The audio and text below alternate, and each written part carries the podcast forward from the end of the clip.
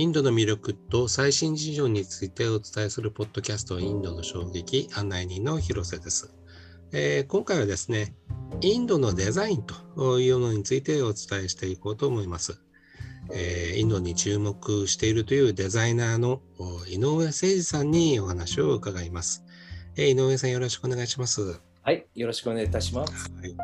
あのまあ、最初にこの井上さんがですね、こうインドの特にこのデザインにこう注目するきっかけになったこと、はい。まあ、どんなところにあるんでしょうか？えーとまあ、一つはですね、えーと、祖父が、えー、西陣織のエンジニアを、えー、1950年代にやっておりまして、えーまあ、インドと、えー、西陣がですね繊維の町ということで友好的な関係があったので、まあ、あの1950年代に、えーまあ、インドに、え技術指導であのインドのカルカッタとアーメダバードですね特に、うんうん、インドのアーメダバードに住んでたということがございました。へえおじいさんが。そうなんです。へえ。当時からそんなあのつながりあったんですね。みたいですね。今の西人の方に伺ってもですねもう古い話でその話を知ってる方はほとんどいらっしゃらないですね、うん、はい。実じゃあそのなんていうかあのおじいさんの背中を見てっていうというかなんかねこう身近な存在だったっていう。そうですね、まあ、あの子供の頃にですねインドのお土産がありましてね。例えばその象牙のようなものがあったりとか彫り物ですね、まあ、サソリのおみサソリの標本ですか、そういったものがねインドっぽいお土産と一緒に並んでですね。あの子供の頃に、えーと、こけしと一緒に飾られてました。あまあなんていうかこうあの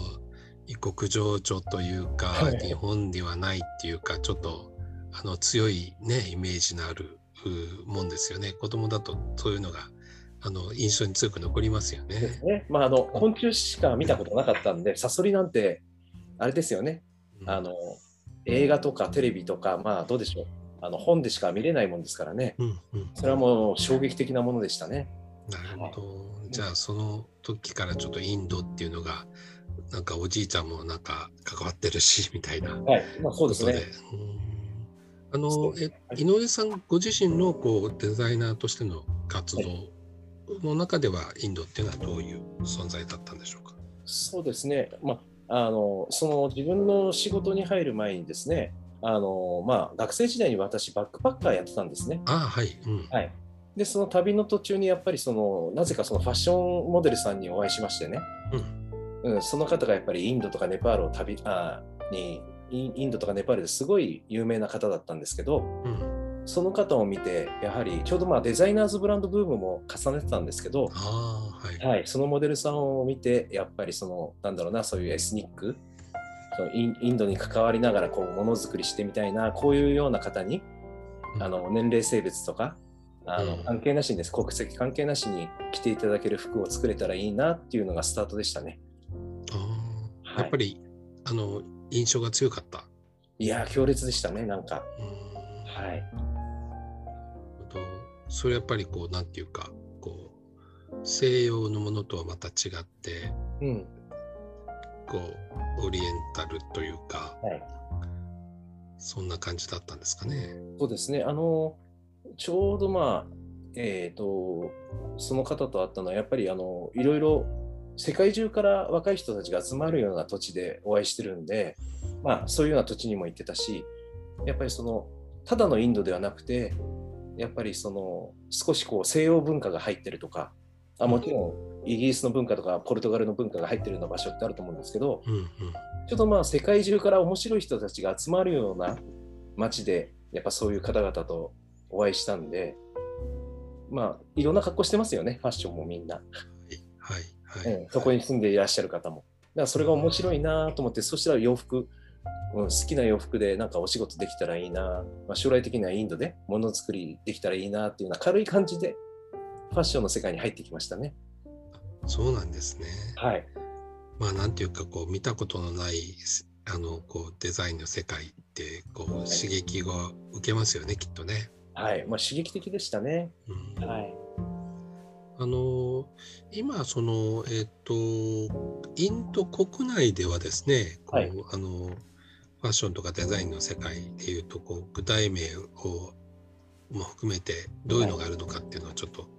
いくつか教えていただきたいんですけど。そうですね、あのまあ、インド行ってらっしゃる方だったらよくご存知のやっぱりファブインディアであったり、うん、ファブインディアはどっちかというと,、えーとまあ、ライフスタイルっていうかインナーウェアに近いっていうかですね、ルームウェアに近いようなものに強くて、で、アノーキーっていうブランドですかね。これはインド好きの方結構知ってらっしゃるんですけど、まあ、卸はしないブランドなんですけれども、うん、えー、場所的にあのジャイプールの方のものづくりをされてるんで、ブロックプリントを使ったあのブランドなんですけれども、うん、えー、とこちらは確かデザイナーさんがあの、まあ、ご夫婦でやられてるブランドなんですけど、うん、あのまあ、旦那様が、えー、インドの方で、デザイナーの方が多分、奥様がイギリス人だったかな、うんうん、ヨーロッパの方だったと思うんですけど、うんうん、だからやっぱりあの土土臭いデザインではなくて、やっぱりどこかこう、なんですかね、モダンな雰囲気を感じさせる、インドのデザインなんですけど、やっぱ少し西洋的な部分があるかなっていう感じのブランドですかね、あの大きいのは。面白いですね。なんかインドの、こう、なんていうか、あの独特の伝統的なこう DNA みみたいなところを残しつつこう、はい、新しいこう化学反応が起きてるみたいな。そうですね。はい。あと、そうですね、えー、っと、まあ、セレクトショップで、あの、オガーンっていう、はい、あの、まあ、デリー近郊だと結構おしゃれなところに、うん、おしゃれな街にセレクトショップがあるんですけれども、うんまあ、多分おそらくそのインド人デザイナーの、えー、と商品だけをセレクトした、あのセレクトしたショップなんですけど、まあ、あの伝統的なあのインドのものづくりとか素材作りを使った、えー、商品なんですけれどもあのインドの良さを残しつつ少しモダンにデザインされた。でショップもおしゃれなんですよね。うん、なので、まあ、ブランドっていうか、まあ、ショップブランドでいうと、オガーンっていうショップは素敵だなと思いますね。やっぱあのそういうものを求めてる人も、うん、増えてきてるっていうことなんでしょうね。そうですね。やはりあれですかね、あのインドでのそのやっぱりデザインとかの教育も進んできてると思うし、あとやっぱりヨーロッパで勉強された方も戻ってきているじゃないですか。うん、あはい、はい。まあ、それは中国とかとかもそうだと思うんですけど、インドも、えー、変わらずですね、やっぱりこう進化、変化していってるのかなっていうのを感じますね。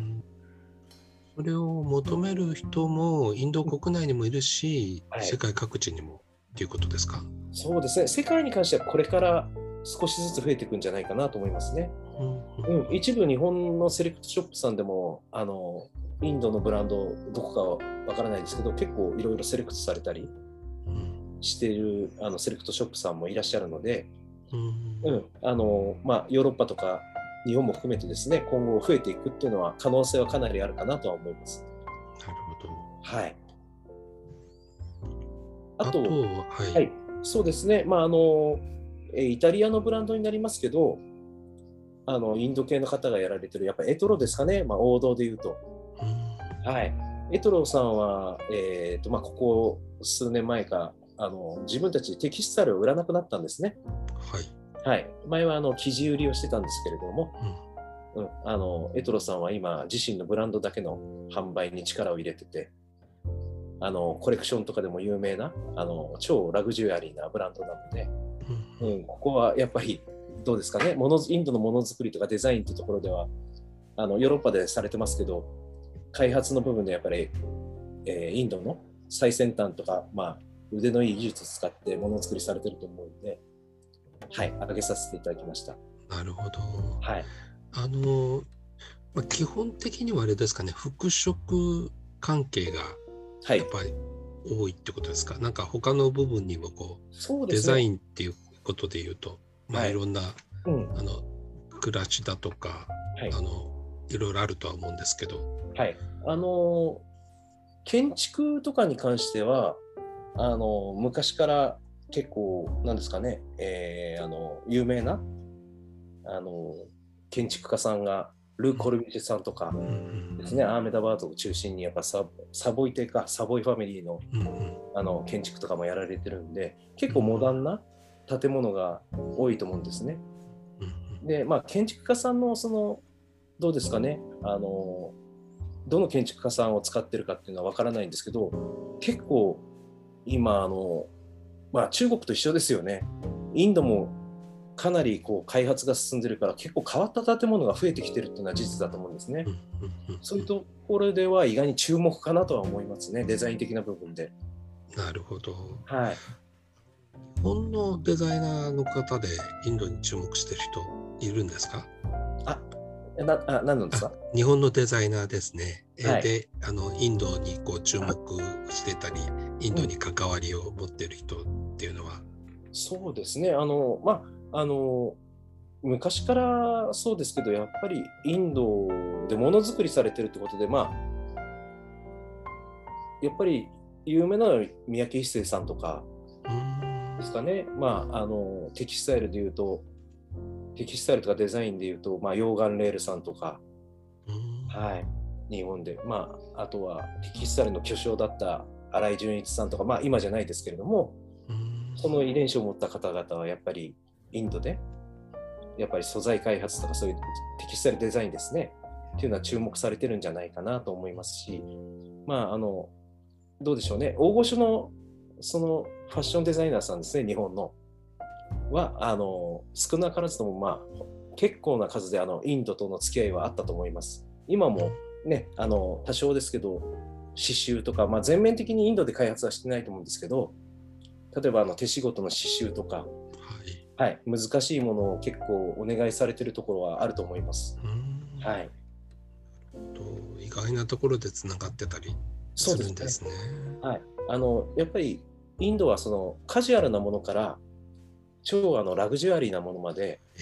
やっぱり作れると思うんで、うん。うん、そのどこをチョイスするか、まあ、あの出会いっていうのが重要だ重要だとは思うんですけれども、